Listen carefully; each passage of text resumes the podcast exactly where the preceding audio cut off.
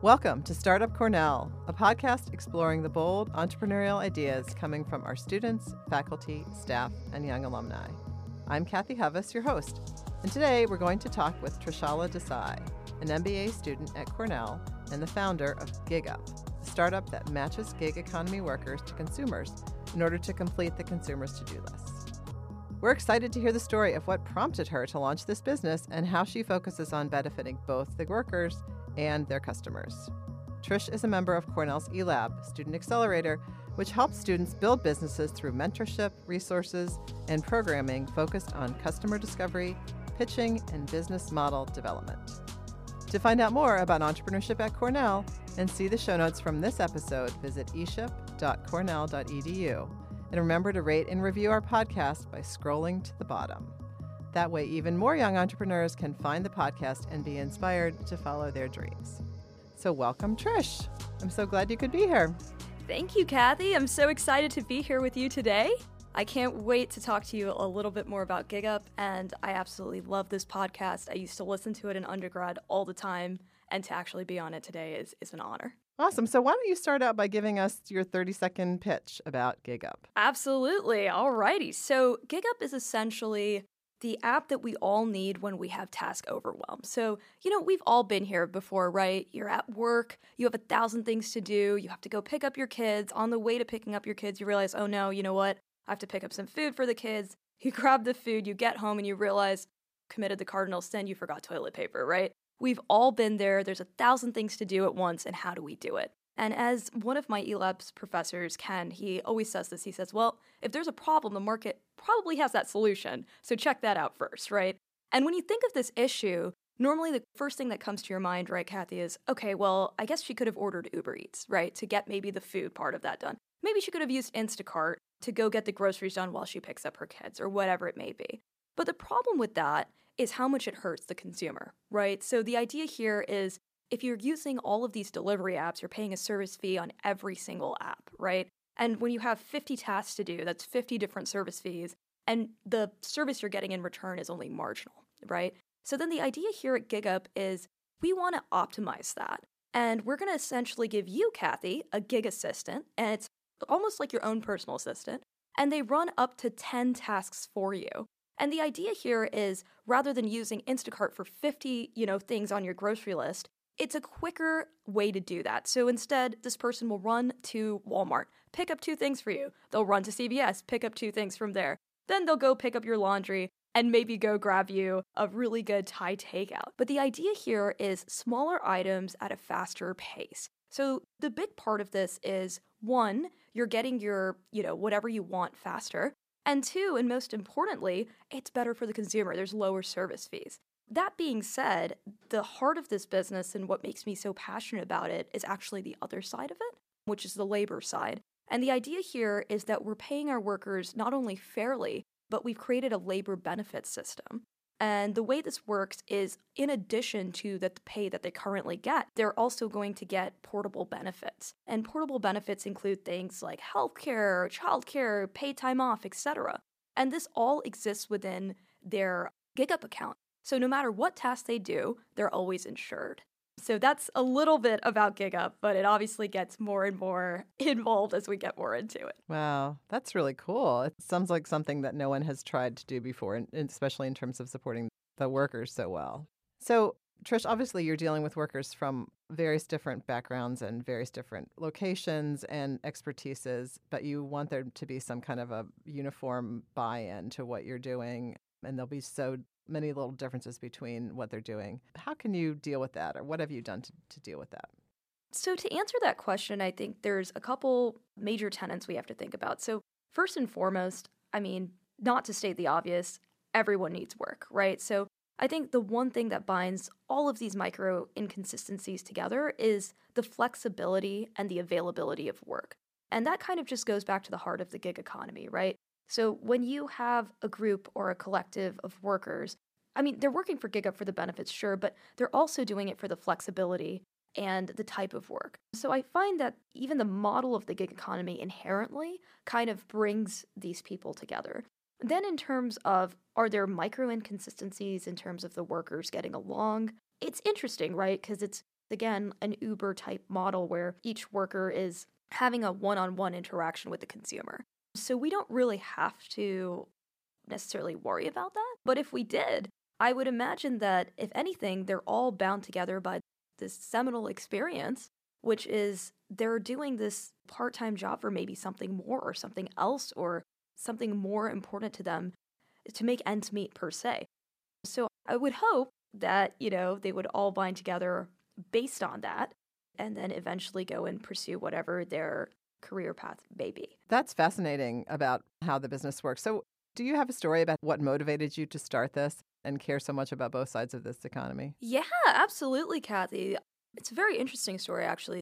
Both my parents are Indian immigrants, and they came to this country on a very little, but they experienced a lot of issues in terms of labor security, labor benefits, and discrimination, quite frankly, to an extent as well. So I grew up seeing that, and I knew there had to be some way to change that, right?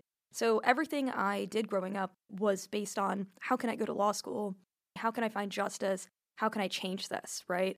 And that's what kind of drew me to ILR. So I actually went to Cornell for undergrad. I studied labor employment law because I was very passionate about immigrant rights, human rights, and labor rights, quite frankly. So when I came to ILR, I learned more about the system. I majored specifically in classes that dealt with disability law and labor employment law, which led me over to working at a human rights campaign where I actually, for the first time, learned about workers' benefits.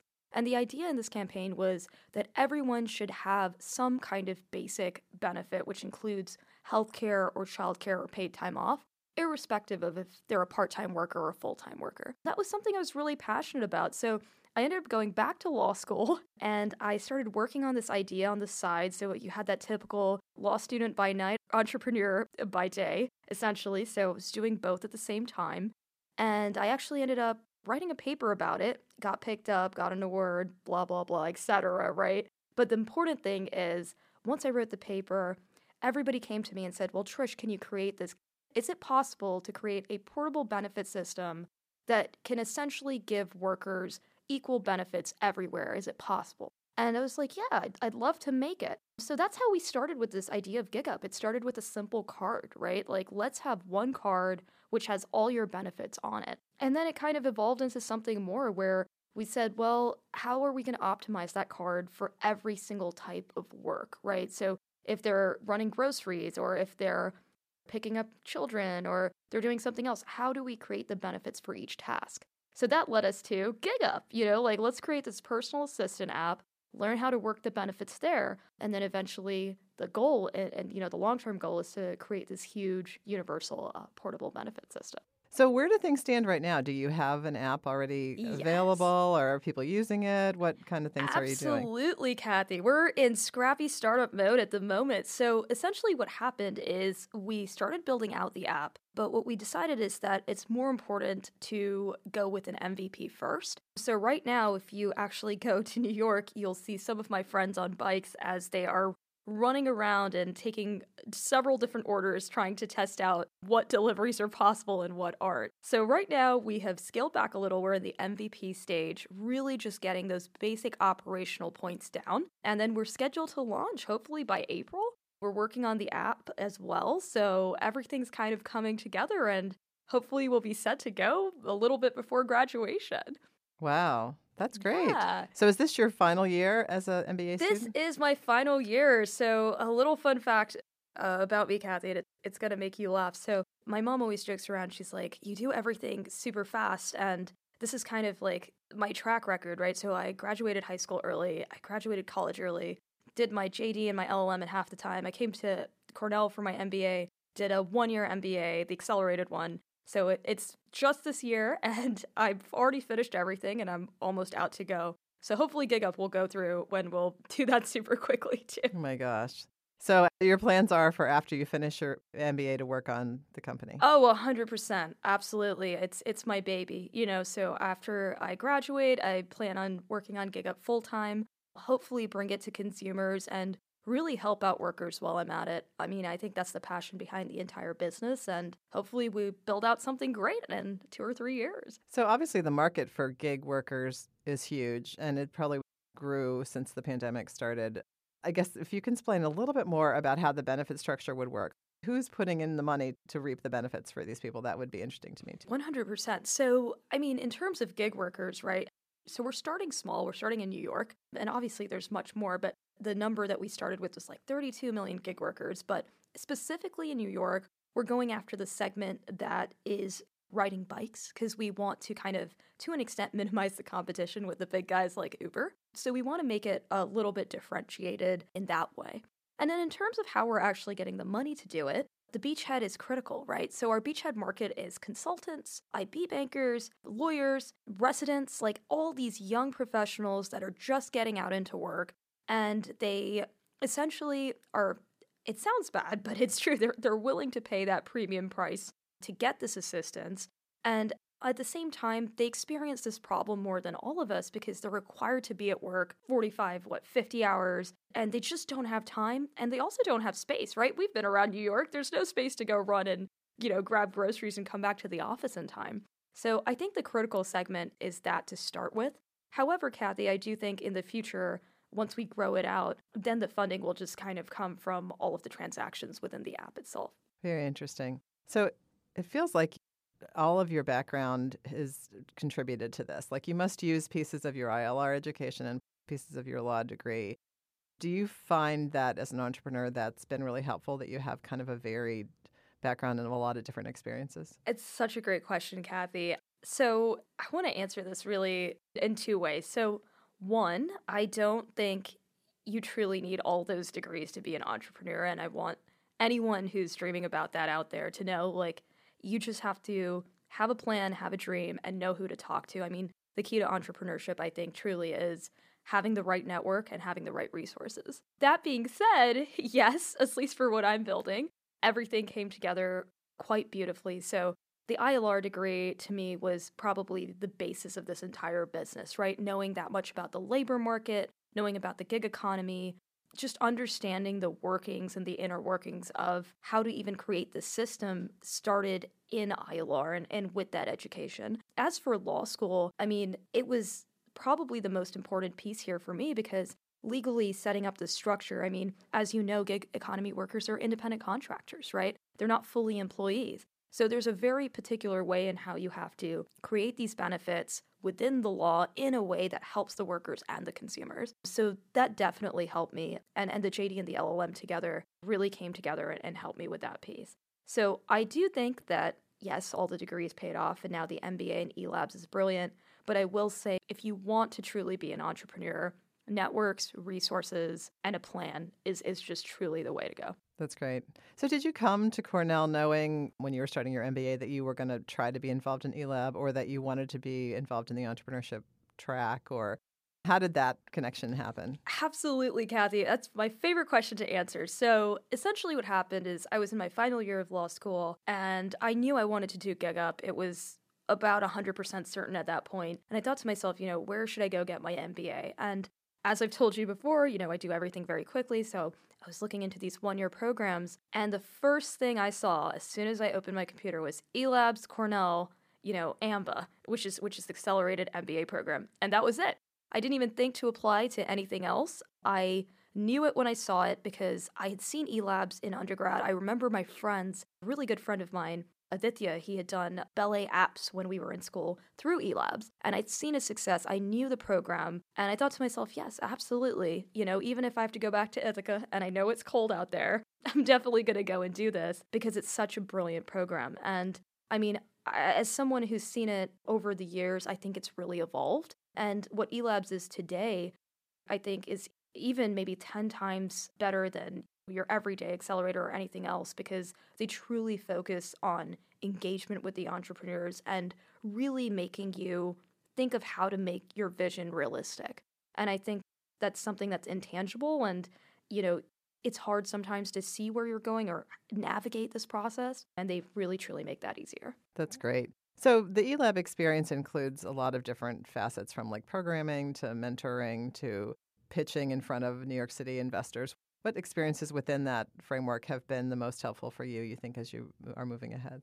Not to say the cheesy answer, all of it, um, but so for me personally, there was a lot of one on one mentorship through a program that they called like cohorts. And essentially, they get two or three companies together and you sit down with a mentor and you talk about your business. And I found that extremely helpful. So, my mentor was Nate, and he is probably to an extent the heart of GigUp because this was the time I got to really sit down and throw out every idea I had, you know, on the table as he workshopped it. And I can tell you, it was obviously very hard in the beginning, right? I started with a card uh, that had portable benefits. Now I'm in a gig app. So being able to think that through with also other people who are building a company, I think created a really great sense of community and understanding while also bringing forward that sense of mentorship. I found that pretty brilliant. Also, the boot camps are so great. You learn so much. Ken is a superstar. I mean, he really goes through and makes you realize how to essentially make your business into an actual plan, right? So it's not just an idea. I think that was great too. Pitch night was fantastic. But for me, at least, I, I think I'm going to circle back to those cohort groups. I think it truly is that one on one mentorship that helps you advance to the next level. That's great. So you talked a little bit about it. Obviously, you have a lot of advanced degrees and that that's helped you in various ways, but that you don't need all those things necessarily to be yes. an entrepreneur. So I wonder if there are some things you think of as you personally uh, skills that you have or character traits or other things that you think that have been helpful or that would be helpful for anyone who thinks they want to be an entrepreneur. Are there certain things that you have found useful just in, in terms of your own personal? I find that entrepreneurs always, not always, but for the most part, tend to be a crazy optimistic bunch. It just seems to be part of the job description. I think what's really ironic is on top of being crazy optimistic, I'm also very, very critical of like my business and myself. So you find that to be kind of, I guess, a dichotomy of sorts, but it actually helps you a lot as an entrepreneur because you never want to be polarized on either side of the spectrum. And I think the greatest thing an entrepreneur can do is find that middle, which I know it sounds incredibly difficult, but you know, I can give you an example. So, in terms of like my everyday, right? Yes, do I think GigUp's going to work? Sure. Do I believe in the mission behind helping workers? Yes. Do I want to have consumers have a better experience? Yes. But at the same time, I'm the same person who looks at that and says, well, you know what? Operationally, we can't hit every city at once, right? We've got to start in New York operationally, we can't even compete with Uber realistically, right? At this moment, we're going to start small. Let's do bikes. You know, even further, let's go 10 steps further. Maybe as the first benefit, it's not healthcare because, you know, we don't have the funds to do it. We start with an HSA. But that doesn't negate your dream or what you believe in. It just kind of makes it a little bit more realistic and just being able to see things in a pragmatic way as well as an optimistic way, I think, is what makes a really, really great entrepreneur because the idea is like there's always a solution, but it's just you have to find it, right? So if you look at it like that rather than, oh no, my business is going to fail, you know, we can't do the original card or uh, what, now it's on bikes, what are we going to do? I, I think people fall into that trap a lot because you just have this idea that you're very vested in. I think true entrepreneurship is all about finding that middle, being ready to pivot, being ready to move around, but maybe having that core passion for a certain value proposition that really speaks to you. Right, right. So you know the problem and you know what problem you really want to solve, and then you're trying to do that however it evolves as you go along. That's exactly it. Which is really interesting, which is something I think a lot of people can't do. So that's an entrepreneurial skill for sure. So, do you have some habits that you feel are really helpful to you in your day to day life? Talk about finishing things early and, you know, accelerating everything. Are there some ways that you found that have helped you habit wise, or some things that you habits that you're not so fond of that you wish you didn't have? Absolutely. Oh, what an amazing question. So, I think the first thing that I really pride, at least about myself, is just work ethic. And I know that's really just basic, but when I say work ethic, I want to be very clear. I'm not saying you have to, you know, wake up at 5 a.m., follow a perfect routine, do everything. You know, that's not what I mean. Work ethic is showing up, giving it your best while you're there, being on time, and just really giving everything you have to that task at hand. I think that is probably one thing that I know how to do best because to me, it's like if I'm showing up for GigUp, if I'm showing up for school, if I'm showing up for this interview, I believe in giving that 100% while I'm there. Then, of course, after the interview, you know, I'm probably going to be chilling out and and having my relaxation time, but being very actively aware of having that work ethic and being 100% there when you're doing something. And the second thing I'll say is while I say that, and I know it's a bit of a dichotomy, don't take life too seriously, right? And I know that's a easy thing to say. And as an entrepreneur, it almost sounds like a death sentence because you're so passionate about what you're passionate about. But I've noticed that's something that's always helped me in life. And it comes back to that point about pivoting and being able to really just take on challenges and solutions. Like, nothing is so how do I put it? Nothing is really the end of the world, right? My mom used to always tell me, like, the greatest gift you have in life, Trish, is that you're living, right? Like, the fact you woke up today and your eyes are blinking and you're walking, that's it. That's start there, and everything else is irrelevant. So I've always lived my life like that. And in moments, especially in entrepreneurship, you know, you'll have deals that are failing. Recently, we were talking to, you know, a partnership, they kind of pulled out. That's a great example of where, you know, it feels like the world's crashing down, all of this stuff. But you just keep it real, right? You're like, okay, that's fine. There's always another solution. Ended up talking to a friend of a friend, got the partnership through another channel, right? So it's just kind of that mindset, I think, that really helps. And as for the bad habits, I think coming with a personality that's so optimistic and like so high energy, it goes both ways, right? So, on the flip side of it, when I am done with work or when I'm tired or whatever, it's like full shutdown mode, right? that can be hard sometimes, right? Because, eh, you know, there's times you have to work and you don't want to work, but if I'm in shutdown mode, I completely shut off. I'll put everything on do not disturb. No one can call me. I have to have my hour of just peace. I believe in, like, we call them constructive naps, and my mom always teases me about this. I'll take, like, power naps throughout the day. There's a way I shut down that can maybe not be the best, but I've learned how to optimize that over the years.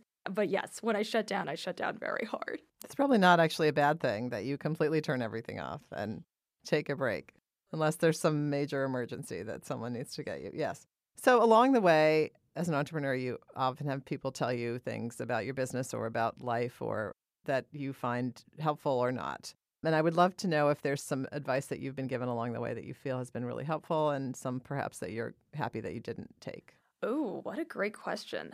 So, in terms of advice that I really, really loved, so I'm a very big social impact person, right? Like, I care about workers, I care about consumers, I want to change the world. There's all of that good stuff. And I remember it's a funny piece of advice, but it's true. I remember my mentor, Nate in eLabs, he was like, You can help people. You can also make a great business and make money too. They're not mutually exclusive, which I think it's hilarious when you hear it out loud. You know, you're like, well, it sounds impossible. But I guess the the underlying piece of advice there was you can have both, right? And I think we're so wired to think like, oh, okay, if I'm helping people, then it means that I, I won't be able to make like lots of money and and you know make this a completely consumer oriented business. Or if I'm completely consumer oriented, I can't help workers. But I think his point just underlies this dichotomy again that you can really just have both. I mean, there's a way to have, you know, socially responsible businesses. There's a way to have a business which helps people but also is generating a lot of money. It's possible. And then to answer how, obviously you have to figure out how to make that happen, right? I'm doing it through labor benefits.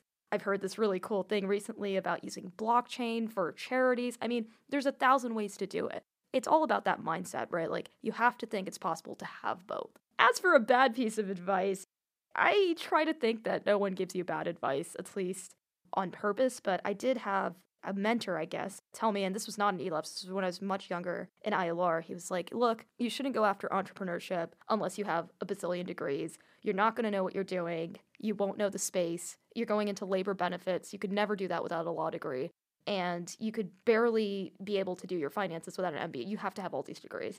And looking back at it, yes, okay, I went to school and stuff, but that's more of me just being a self proclaimed nerd. But in terms of could you have done this without the degrees? Yes, you could have, right? And I think that's why that advice really never resonated with me in the sense of yes, these things help, but the actual day to day of GigUp has less to do with the degree and more to do about the resources, how you implement your plan, and how you go about it. And if you want to be an entrepreneur, you know, go to an accelerator, right? Like if you can't, there's thousands of YouTube videos. Like, learn the basics, learn how to, you know, set up your balance sheet, learn how to do basic things like talk to a couple investors, throw yourself out there. It's all about networking and really putting yourself out there and believing in this thing you believe in, on top of having, of course, a tangible plan. So, yeah, I, I don't, again, coming back to that kind of theme, I don't think it's necessary to have all the degrees. And I would change that advice and essentially say, don't think that you need that to be a great entrepreneur. Well, it sounds like you have had good mentors along the way. To really help you balance the missions that you have in both ways. I wondered if you have parameters for success or goals that you feel like you've already reached, things that you want to reach. When you think of the end of the day, like what will make you feel like GigUp has been successful? I'm sure you've met some people who, you know, are the bike GigUp workers, you know, and really have learned stories about their life. I'm sure you also, you know, know people who are, as you said, struggling to like make their life work because they can't uh, finish all their tasks in the day. Like, how would you measure success for the company? That's a great question. I, you know, I mean, obviously there's the metric and then there's the actual value of it all. So I think it goes both ways. So I think if I got to talk to maybe the first 50 workers that were in the GigUp fund and they were using their benefits, and, you know, I got a very powerful story of like, oh, Trish, you know, this direct payment and this healthcare allowed me to go back to school and get my education and also be an entrepreneur. I think I would hang my coat up and maybe just start crying because that, to me, that is the whole point. You know, it's empowering every single gig worker and giving them this ability to become better and to have options. You know, like they're workers too. And I can't stress that enough. You know, we are so quick to say, oh, it's an independent contractor. Who needs healthcare, right? Like, who needs childcare? But the people who need it the most are these gig workers, are these independent contractors. So maybe just seeing the actual impact, I think, is something that would make me happy. In terms of actual goals, though, like if we put a metric to it, I think the first time that we reach at least maybe like 60 workers and they've used every fund in their GigUp account, I think that metric is going to be a huge milestone, right? Because we know that, yes, these benefits are working, it's actually successful. And not to leave the consumers out of this mission, too. You know, having happy consumers tell us that their gigs are working well and all of that is just as exciting. But yes, I think that first milestone would be seeing all of the benefits being redeemed and knowing that this is coming to fruition and we're helping people. Right. That's great. Just thinking of you as a person and an entrepreneur, is there anything that people might be surprised to find out about you? I absolutely adore like adore old French films and I think it's like the funniest thing. You know, like everyone's like, "You really, Trish? How come?" But it's something I kind of picked it up in high school. You know, I've always liked different cultures, different experiences and there was something so different, I guess, and and unique about, you know, those 1950 films that it just always made me think of what wasn't the norm, right? And to an extent, it makes sense, right? Because it comes back to this idea of think outside the box and think of something different. I always loved them because I felt like it was something so distant from our everyday lives. And it made me think of something that maybe wasn't conventional or like typical. So, yeah, I love old French films. I've watched like a gazillion of them. I still watch them. It's a really fun fact. And I, I think it goes back to this idea of do things that make you think outside of the box. Always keep expanding and, and just keep thinking of different things. You know, it, it helps you keep on your toes, and, and I think it makes you a great entrepreneur. So, are these films in French? Do you understand French? So, you understand French? Here's the fun fact, Kathy. I put subtitles on every single time. I do understand it to an extent now where I can, like the main stuff, I know the, the, the main dialogues, but no, no, I always keep the subtitles on irrespective. Right. That's good. Yes. That's good. I mean, I know as an MBA student, you're doing a lot of reading for school, but are there any things you read that you would recommend to people? Books, articles, websites? Um, oh, Kathy, you couldn't have asked me a better question. So, I, first of all, like, I don't have Instagram, I don't have TikTok, I literally have no social media. People ask me how I live, and the answer is books, right? I love to read. I mean, I could spend the whole podcast telling you about every single thing I've read or every podcast that I've listened to, reading is invaluable. And maybe it's the the lawyer in me or the ILR in me. I can't get through a day without reading. And as for what? I everything under the sun, right, Kathy? So we start the morning and we might start with Atomic Habits, right? So I, I love that book. It's all about how to stack habits in your life, small things that can really just make you more effective. Then in the middle of the day, we need a little bit of a reset. So maybe then I pull out Gatsby and I remember that, yes, there is great literature in this world that is worded so beautifully that it reminds you how to even speak in a way that's effective. And then by the afternoon, then, you know, I'll be looking through maybe MLK's speeches and remind myself that rhetoric is so important. I think as a lawyer, it's something I've loved. As an ILRE, as a business person, the way you speak is so important. So I'll be going through every speech he's ever written and just think about what he thought about while he was writing that. How do you deliver the message? How are you going to be that person? How are you going to make that impact? So, in terms of reading, always reading. And in terms of entrepreneurship, I highly recommend if you're out there, Atomic Habits. It will change your life forever. The whole book is about these little micro things you can do in a day that make it better. Like, for example, today when I woke up, I have like my vitamins by my coffee, and then next to my coffee, I have my keys. And by doing that, I save like six, what, six minutes of my day of, you know, productivity because I've just done these three things that I need to do. I've grouped the habits together and I'm off to the next thing. So I think things like that are super life hacks that can really just make you very effective. And read, you know, like I hate to say that, but for this generation, read, read, and read. The more you read, the more you learn, the more you become a part of something that's bigger than yourself. And rather than having messaging thrown at you, you kind of become the message. And I think that's the brilliance of reading. So definitely read. I'm going to let you go pretty shortly here, but I want to find out if there is a business person that you admire or someone's company that you really have felt drawn to in terms of an entrepreneur.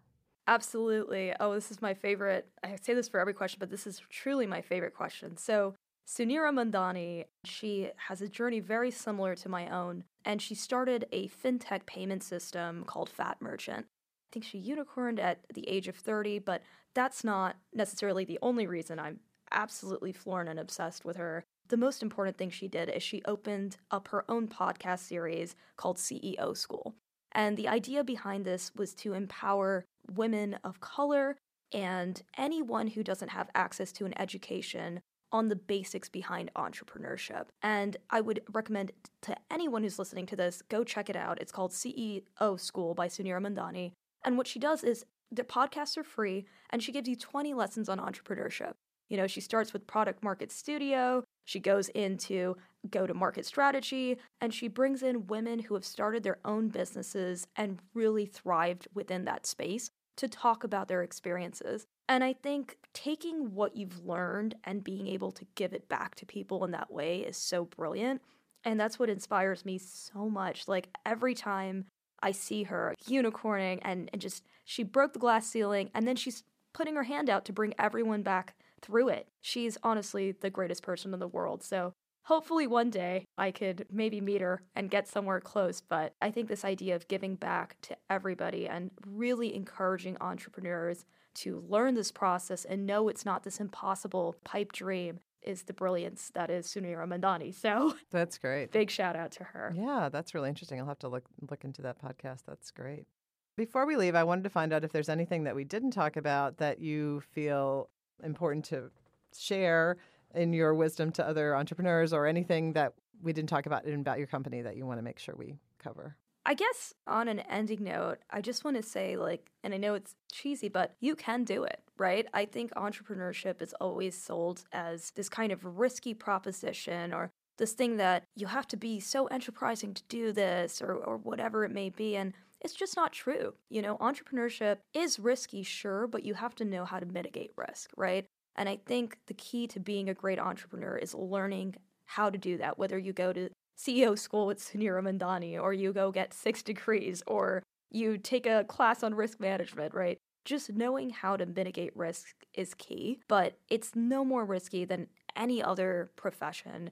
And if you're really passionate about something and you truly have that dream, you know, you can make it happen. It's just about getting that plan down and making it happen. And I think we would have so many more entrepreneurs in this world and maybe even cooler inventions than we currently have if people just believed in themselves. But, you know, it's hard. It's hard. The reality of life and all that stuff gets in the way. So I understand that. But if there's something I really want to say to anyone listening to this is believe in that dream. Tell it to somebody. Write about it. Start with a little blog, but nurture it slowly and consistently.